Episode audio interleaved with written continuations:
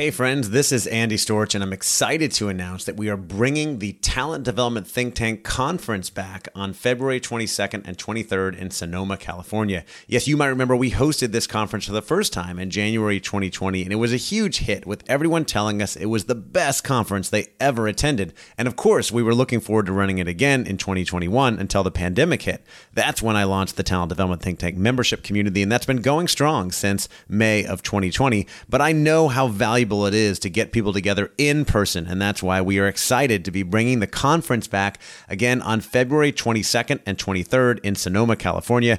I'm committed to making this a highly engaging and interactive event where you can connect, learn, and grow together with other talent development professionals. This is going to be the best event out there in talent development, and I would love to see you there. If you want to find more information and get your tickets today, the website is tdtt.us slash conference. That's tdtt.us us slash conference. I hope to see you there. Welcome to the Talent Development Hot Seat, a show where I interview business executives, talent development professionals, and thought leaders to find out what has been successful and challenging in the world of talent development. My objective is to share ideas, valuable lessons, tools, advice, and trends. My hope is that all of this will ultimately help you, the listener, expand your knowledge, grow your career, and accelerate your success as a talent development professional. Hey, everybody, welcome back to another episode of the Talent Development Hot Seat. I am your host, Andy Storch, and I am so excited that you are joining me today for an interview with my friend Michael Sabbag. And Michael is an internationally known executive, advisor, speaker, and author on human capital, culture, and performance. He consults with companies on transforming culture and the people practices of organizations. Currently, Michael is also the director of training and development at Sixt Rent a Car, a global rental car agency that is changing the way we think about transportation he is also the author of the book Developing Exemplary Performance One Person at a Time. And Michael has a master's in IO psychology and he is an Eagle Scout as well. Michael, welcome to the Talent Development Hot Seat. Thank you, Andy. It's great to be here. Great to have you on. Uh, we connected, I think, on LinkedIn, and uh, I pulled that last little nugget off of your LinkedIn profile as well. Uh, not only have a book and the master's in IO Psych, but an Eagle Scout as well. Has that served you at all in your career as an adult? It does. I think it sends a message to people that once you um, establish a goal and really go for it, you don't let anything get in the way. That you work towards it and you can achieve that goal because only one out of every hundred Boy Scouts actually achieve the rank of Eagle. Wow. And so it, it really says a lot about the individual, but also about their interest in preparing holistically for their interaction with the world because there's all these different merit badges that you get, all these different experiences.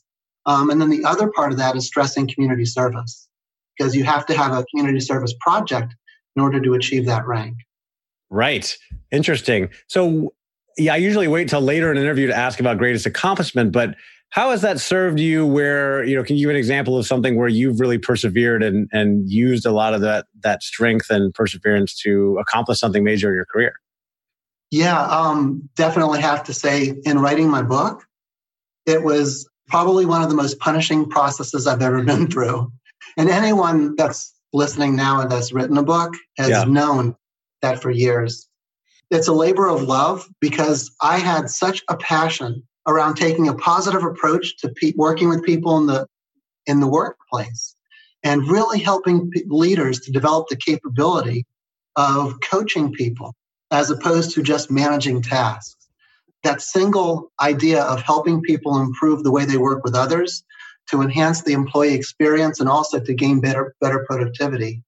Um, that was something I couldn't let go of. And despite many, many rejections from publishers and other people telling me, well, just write an article and stuff like that, I felt like there was way more to it than just an article. Let's talk about that book because it's it is such a huge endeavor and labor of love. And I've heard that from other people. I have a lot of friends now who have books, and I read a lot of books, and I know that so much goes into it. And so it was such a huge challenge. Why did you decide to write a book versus, uh, you know, just an article or something else? So what's funny is at the time I was uh, manager of leadership development at Comcast, and they restructured, and I was a victim of that restructuring and got let go. I had a great severance package, decided to start my own consulting practice, and developed a model that leaders could use to develop people. And I showed that to another consultant who's a friend of mine. And she says, Wow, you really ought to write a book. And that planted the seed in my mind.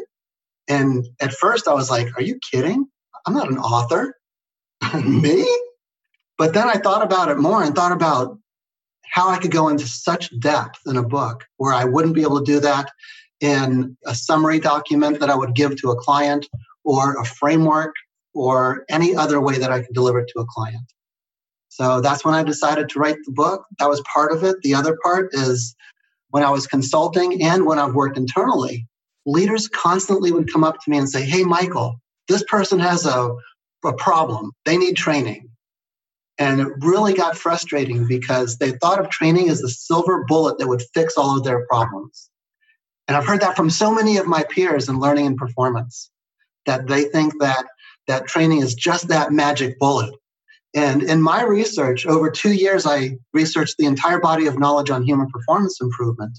And I found that there were gaps in all of the models. In HPT and all of the models that are out there, there's gaps. And so I wanted to fix those gaps by creating a more holistic approach, but one that was really easy for leaders to use. And I found there's seven factors that drive performance in the workplace. And only one of those factors, the skill and knowledge factor, has to do with training people to develop their, their capabilities. So when people are coming saying, "Hey, we've got this challenge, we've got this issue, people need help, people need to get better at coaching or giving feedback or understanding the business or uh, this technical aspect or they need to do this or that better, we need training." Uh, what you're saying is yeah. a lot of the time that's not necessarily what they need. No, one of the key roles I think that a really good person in learning and performance plays, uh, mostly at the manager or above level, is the role of the performance consultant. To take that feedback from the customer, internal customer that you have, if you're internal, or from your client if you're external, and say, what they're really telling me is not that someone needs training, but that there's a business need that's not being met. And it's not being met because people aren't performing in the desired way. So let's drill down into the root cause of that and find out which factors most at cause. And is it an individual problem, which is what my book is about, developing individuals, or is it more of a macro organizational problem? So is this something that systemically across our company we're causing people to perform in this way because of specific factors at cause? So I can give an example. For one example, yeah, let's take sales as an example. It's usually a pretty easy black and white type of example. But if you have people that are joining that are taking a long time to get performance ready, and you really start to drill down into, into what's going on, if they've attended training and they know how to do it, it's not a knowledge and skill issue. So let's take a look at the other factors. For example, is there a process issue that's impacting everyone? It could be the sales process. It could be one of the administrative processes behind what they do in sales. It could be uh, clear expectations and accountability issue. So, do they clearly know what's expected of them? And are they being held positively accountable? So, I use the word positive accountability as opposed to the traditional view of holding people accountable by watching where they mess up and letting them know. So, positive accountability is where you support people, and that serves to hold them accountable to the results. But the intent is to find ways that we can praise and reward them. There's other factors as well, such as the environment that you work in or the environment that you live in outside of work. And the model that I have is the first model that really takes into account the person as a whole. It takes into account that they have an experience outside of work. Mm. Uh, for example, when I was about to have my child, I have a son, he's 11 now. Love this kid, like all fathers do. right, yes. that going on outside of work distracted me. I was not the best performer at that time. And even though it was a great event, transformational in my life, it still impacted my performance at work. Similarly, relationships at work, uh, the ergonomics, the way things are designed, your workspace is designed all of those factors play into the environment that you work in. Yeah, I can see that. I mean, that's what's going on at home, how your relationship with your with your family, uh, what's going on with your health, what's going on with uh, your career, other things that might be on your mind. Uh, there's so many things that can factor into performance. And when managers are not willing to dig into that to ask the right questions, then they're often missing half of what could be impacting things. So is that part of it? They need to be asking more questions? They do, absolutely. And that's why I advocate that they take a coaching approach. So there is a formal coaching model in the book. Okay. But what I really like to see is when leaders lead with questions. And that's what I kind of say as a coaching approach. If you work in talent development, you know that your job has become more important than ever. The problem is there's so much uncertainty and noise out in the business world, and things are changing so fast, it's hard to know where to go and what tools and resources to use to solve your problems.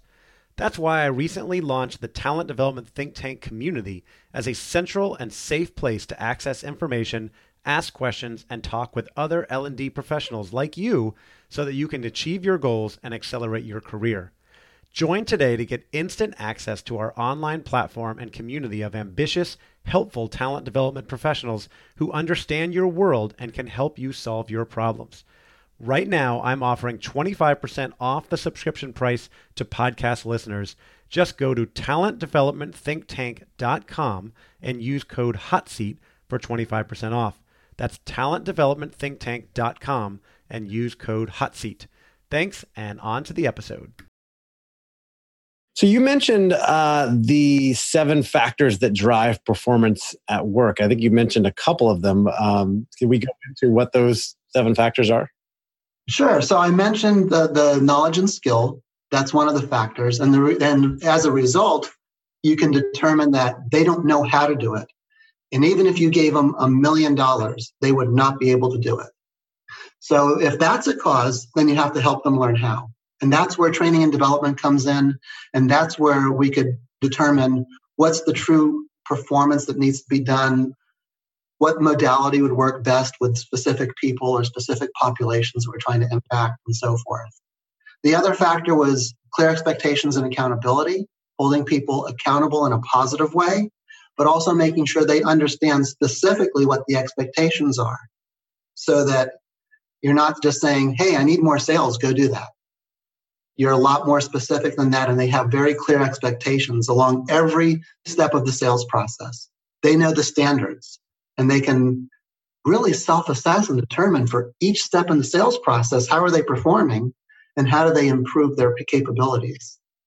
Another was the process in the model because it can be used at both the macro organizational level and the individual level. At the macro organizational level we look at systems um, at the micro level the individual level we look at processes so the process are the steps they go through to complete a task the systems are a collection of different processes that all have to work together in order for a person to complete their job uh, successfully.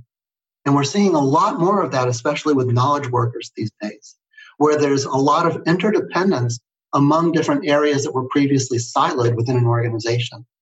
Can you give me an example of what that might be?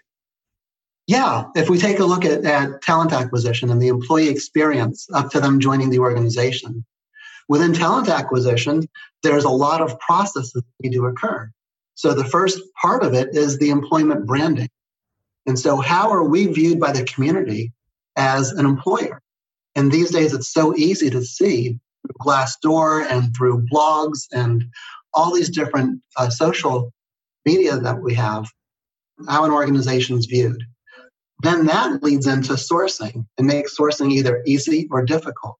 And that's trying to find people for specific positions that have the right capabilities and then determining their fit. And then there's the actual recruitment process where we interview and we have a whole process for determining whether or not the person has the skills and abilities and is the right fit.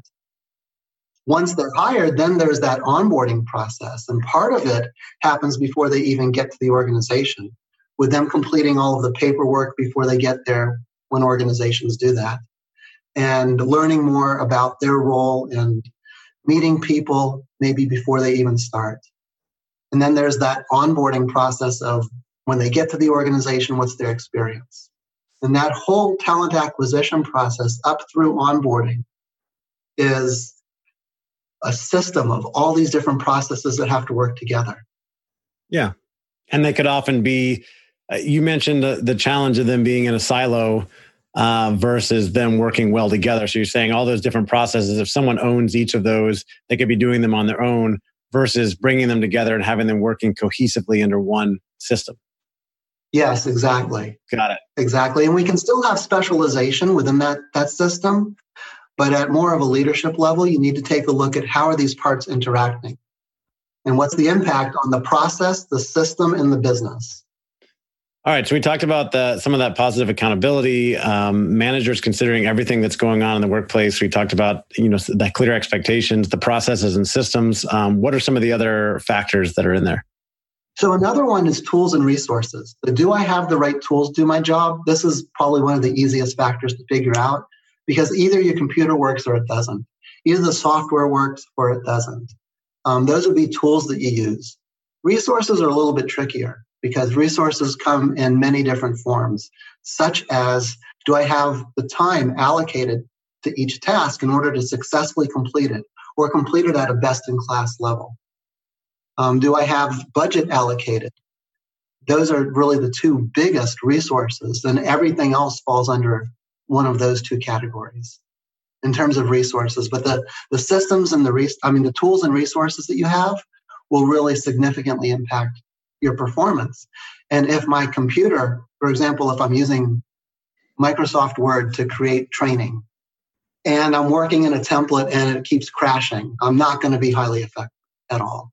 And it has nothing to do with my ability. Right. It has nothing to do with clear expectations or my process or even the environment I'm working in. It has to do with that specific tool. Yeah, you get people poor tools they've got a tiny little monitor or software that's not working very well or an ineffective keyboard yes. or they're just not set up for success it's going to be a lot harder for them to get things done it could even be demoralizing to them and frustrating and so they become less productive exactly and that actually leads us to the next factor which is around motivation and I, I just say next because that's the next one that came to my mind because there's no particular order for these what really matters in taking a look at these seven factors is which one's most responsible for what I call a strength that someone has being at the expandable level. So if I have a strength in being able to do instructional design, why is that not at the exemplary level? Why is it an expandable strength? And so motivation has really two focuses to it. One, as Herzberg pointed out in his model, there's the hygiene factor, which is more the basic needs that individuals have. And then there's things that are actually motivators. And the things that we found that are really truly motivating speak to a person's intrinsic motivation. The hygiene factors tends to be tend to be extrinsic motivators like pay, uh, having fair and equitable pay. You need it in, in order to be able to perform, but it generally speaking doesn't lead to exemplary performance long term. So, what's really interesting about pay is that there's been studies that show that when you pay people too much, it's actually demotivating. And the reason is because they're of the imposter syndrome. They don't feel like they're worth it. And so they're, they're really questioning everything that they're doing. And it just leads to a lot of stress in the individual. I can see that. Am I am I really worth this much money? it's a lot of yeah. pressure to perform. And so people start to struggle in that environment. Right. So as a leader, I tend to look for what are the things that people really want to be able to do and develop their capabilities in that direction. And it's always, maybe I'm lucky, it's always aligned with what the needs are for the business. Yeah. So if anybody out there listening is a hiring manager and you have to negotiate salaries to people, you just say, "Look, I'm sorry, I can't give you too much money because I'm afraid that you know, studies show it's going to make you ineffective. So we need to pull the salary back." yeah, that's at the extreme though. right. No, no, of course, of course. Um, so looking, figuring out what are those intrinsic factors that are motivating people because external factors like a salary or benefits or perks might draw people in it might be enough to get them to stay, but it's not what's going to truly motivate them to be a, a great performer. Yes, exactly. Aligning with their why. Mm-hmm. Um, I really like Simon Sinek's, uh, both his TED talk and his book uh, start with why. Yeah. Because that really speaks to the person's intrinsic motivation. Why do I get out of bed every morning? What am I trying to accomplish? What's my deeper why? How do you figure that out? I mean, I think I could be wrong, but I feel like a lot of people don't even know that for themselves unless they're really forced to think about it. So, how do you figure that out for somebody else in your organization? So, um, I have, it's just a series of conversations that I've had with each person that I work with. And what I want to do is really find out when they think about themselves long term, what's the impact that they want to have on the organization? And that always leads to the path that they need to take to develop their capabilities. So, someone on my team really loves instructional design and wants to make sure that our design is of the highest quality. So now I know to, to develop her instructional design capabilities. And that's directionally is what motivates her because she loves that area. She thinks that's the way she can really impact Sixt in a very positive way. Yep. And it's very valuable to the team as well because we've been able to increase our quality standards consistently over the past year. Great. Okay. So we've covered, I think, four or five of the factors. What do we still have left? Yeah. So motivation, clear expectations and accountability, process, tools and resources, environment, skill and knowledge. Um, what we haven't covered yet is talent and fit. So, talent are the innate abilities that people have that are a function of their genetic and psychological makeup. So, let me unpack that for you. When I talk about talent, what I'm really referring to is how are people wired, which is only part of that. Think of it as a coin with two sides. On one side, you have the way that you're born. What are the things that you're born with? So, for example, some people are really tall, some people are not so tall. Right. And professions that require height might not be right for the person that's not very tall. Yeah, you can't develop someone into being taller. Yeah, exactly. Exactly. The other part of it, and this is also where I differ from the literature a little bit, is that there's the psychological profile that that develops, your worldview. That's not something that we generally can influence in the workplace. It takes years and sometimes, for some people, psychotherapy to develop a, a, different worldview. And that's not something that we address in the workplace. Fair enough. I mean, that can change. That can change through coaching and other factors, but it's not something that's going to change from a few conversations with your manager or some you know, training and development program at work. Exactly. The other part of that factor, because it's talent and fit, is my decision to use my talents in a way that aligns with the needs of my job.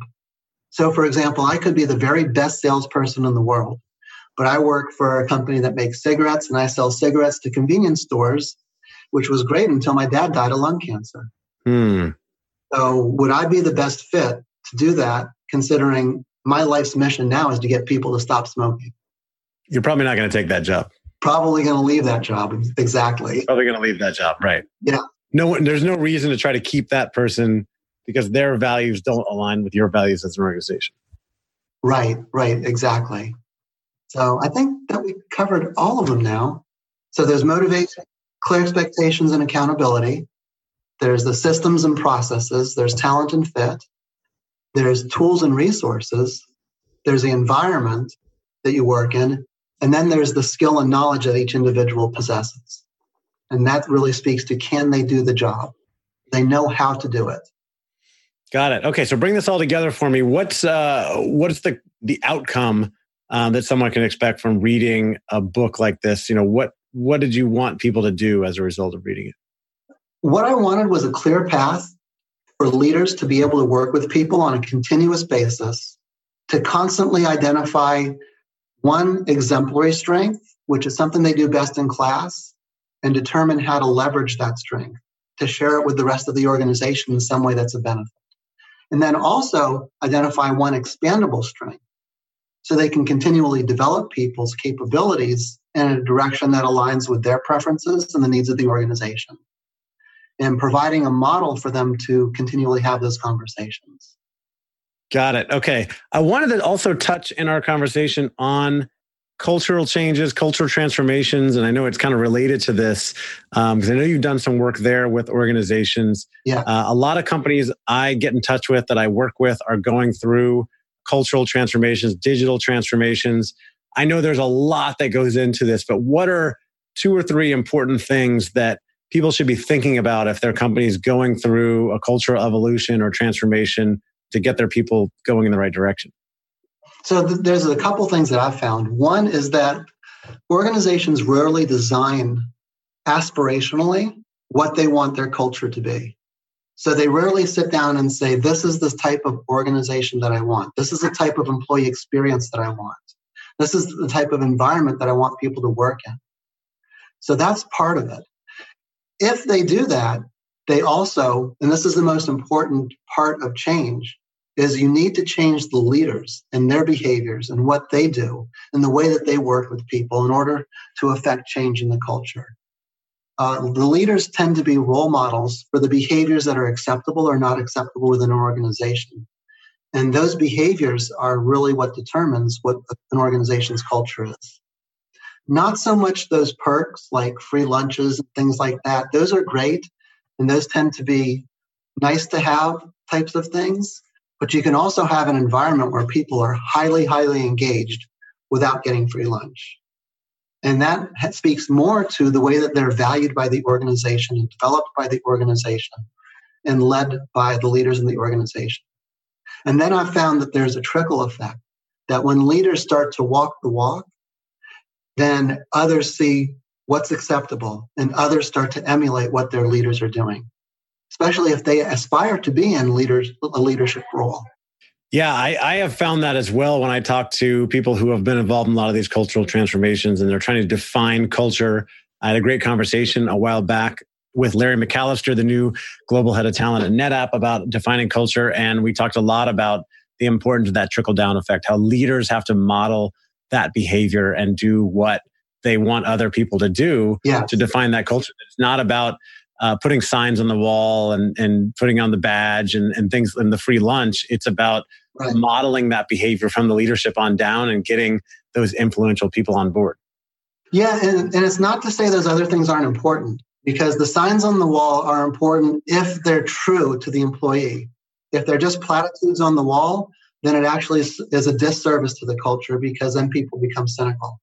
They say, We value our employees, and then they cut their hours or they cut their perks because business is tight at the moment.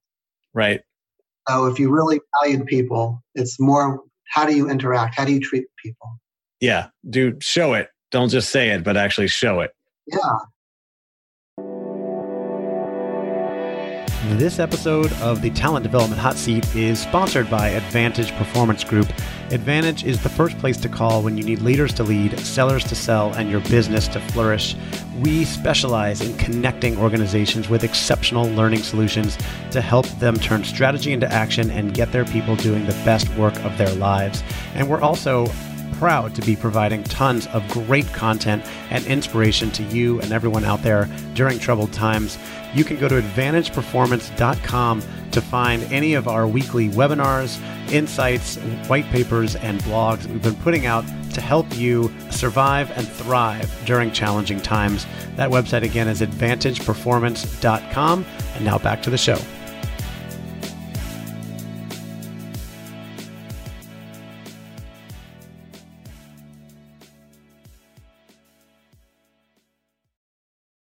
Let's talk about your organization for a minute because you're you do you've written this book and you do some consulting, but you're also working at Sixt overseeing uh, North America talent for this transportation company, I guess we call it now, right? That's a it's a German company, and from what I yeah. can tell from the the branding and everything, I would imagine the culture is pretty strong there. It is. It is. What's really funny is I've worked in car rental before a long time ago. I actually started in that area with my first full time non consulting role. Because after I finished my master's program, I did some consulting for a while. And then I moved back to Florida where I was raised and uh, got a job with another car rental company. And it was kind of a sweatshop environment. And I really didn't like it. It was very punishing. For example, the first time that I was actually recognized and praised was when I wrote someone up. And I thought, are you kidding me? That's not the way we want to treat people. But that's the way their culture works. So I was kind of hesitant to get back into car rental until I, I found Sixt. And when the recruiter contacted me and told me about this role, I started doing some research. I started talking to um, a couple of contacts that I had at Sixt and found out what an outstanding culture it is. We've got a, an, a whole software development team because we want to be on the forefront of technology and want to pivot from being a car rental company to being a mo- mobility company. So, no matter how it is that you need to get around, we want to be able to serve your needs. That's part of it. Another part of it is when I came in for interviews at the headquarters in Fort Lauderdale, and everyone I talked to and everyone I saw walking around, I just got this vibe of family and friendliness and also high performance at the same time. And I think the two go hand in hand. So it was it was really the whole vibe that I got when I was at the headquarters that really drove me to want to work and be part of the success as we move forward. That's awesome. And we think about your career, whether it's a Sixt or overall. I know you've written, you talked about the accomplishment of writing the book. What's been your greatest accomplishment in talent development in either at Sixt or in your career overall? That's kind of a hard question to answer because you can take a look at what did I do personally? And if I look at my personal accomplishment, it would definitely be writing the book. It took me six years and I had six different publishers turn down reject me. And I started questioning myself and questioning whether or not this was even directionally the right thing to do. And then I found my my publisher. But I think what I'm more proud of is the team that I have here at Sixt. Mm. And the way that they've evolved over the last year and the way that they've grown professionally, we've gone from kind of a transactional approach to training, where training is an event and people come and they take training and then they go back and they're supposed to perform to really taking a look at multiple modalities within training, so more blended approach, to looking at our impact on the business and really starting to track key measures in terms of productivity 30, 60, 90 days out of training and how do we impact that in a more positive way. And really starting to not just implement best practices, but trying to establish next practices. So We've been there. We've got stellar instructional design processes. We've got a training scorecard that goes to the highest levels of the organization. We've developed infrastructure in terms of systems and processes for within our team, but also within the business. I helped to develop a competency model that was approved by Alexander Sixt in Germany and now is going to be used throughout the entire company. So that type of infrastructure is great. And so what we're looking at next is what are the emerging trends and how can we be on the forefront of that? And how can we really be setting the example, not just within car rental or mobility organizations, but for the industry?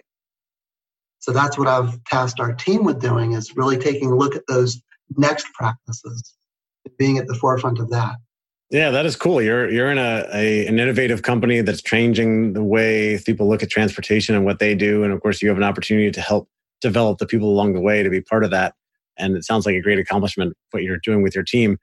Flip side what has been your biggest failure or mistake along the way and what did you learn from it? It's hard to narrow it down to one uh, when i think about failures you can think about it two ways. A failure is something when something doesn't turn out the way that it was intended. And so that probably happens on a daily basis for me. Yeah. And it's not that i view myself as a failure. It's just that things don't always go the way that they're planned. You can put in the work, you can put in the effort, and they don't go as planned.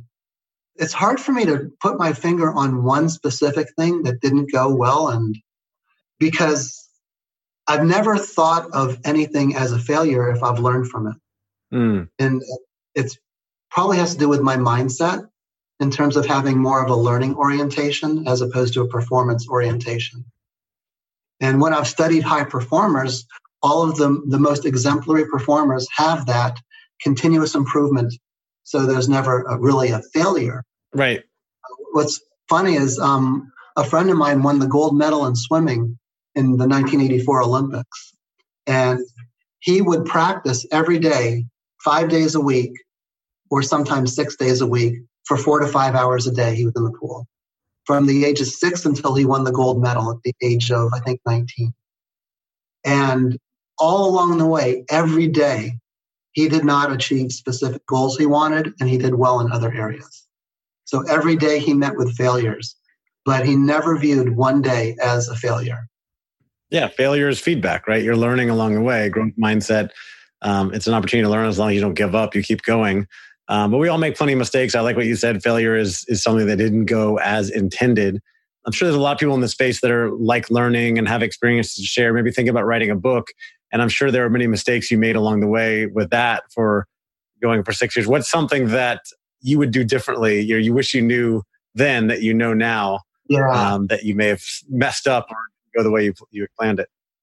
When I first started training, I thought, you know, this this content is easy to understand. I can get up in front of people and talk about it and follow the facilitator guide. And I got up in front of people and I bombed. It was horrible. It was actually quite painful to watch. I was married to my facilitator guide. And I was at points just looking through and reading what I needed to do next and then yeah. talking. And what I really learned from that failure, because it was truly a failure, was that I really underestimated the amount of preparation that was needed to perform at the level that I wanted to perform. And I found that to be true throughout my career that the times where I've had bad team meetings and we get way off track and nothing's accomplished and people start to get frustrated, it's because me as the leader didn't prepare well, because I didn't do my homework, because I didn't come to the table respecting their time by preparing for that interaction. Uh, whenever I've not done well in class, it's because I've tried to wing it. yeah. Instead of preparing well. I can relate to that. Are there any uh, other trends that you are tracking in talent development, something that you think is really changing the way people might work in the future? Yeah, there's quite a few trends I think that are going on right now in learning and development. One's been going on for a while, which is a trend towards micro learning, those bite sized chunks of content that people can consume in a very short amount of time. I think generationally, with the uh, workforce preferences changing, the newer generations prefer to just take anywhere from two to five minutes, learn a very, very specific task, or even a step within that task. And then they are able to change what they're doing on the job. Another trend is really moving from the training environment to the work environment. So it's just in time development that's needed in that role in that moment. And micro training helps with that. So, for example, if I'm a rental sales agent and I'm in front of a customer and we have a coverage that we want to sell them and they ask a question I don't know the answer to, I can immediately look that up on our intranet, get the answer, and communicate the answer to the individual. But then I've also learned what the answer is for the next customer that comes in. So that's why I think those two trends go hand in hand. I think the most important trend that I'm seeing, though, and this is something that I'm trying to drive here, is more along the lines of the personalization of learning. So as opposed to one size fits all trainings, which for new hire, that's definitely needed.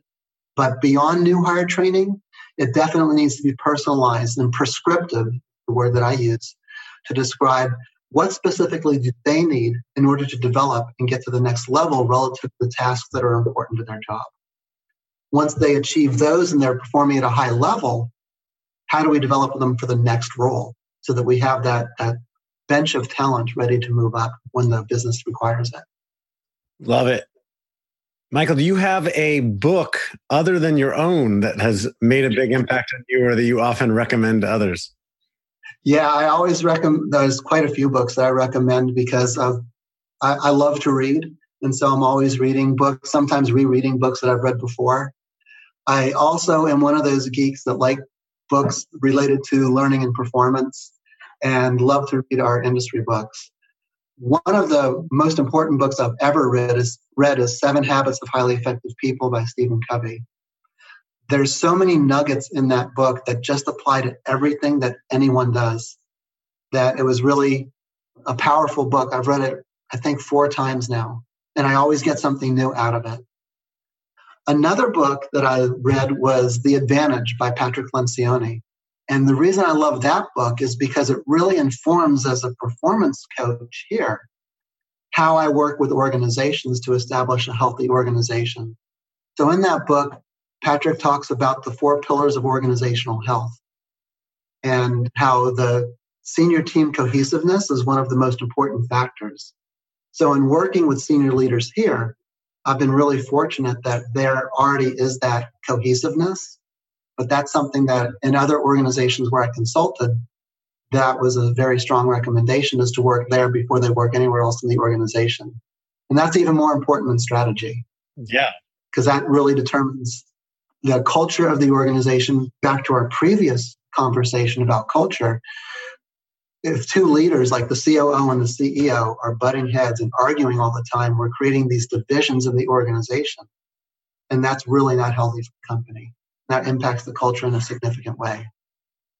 A book that I just started leading, reading is Dare to Lead by uh, Brene Brown.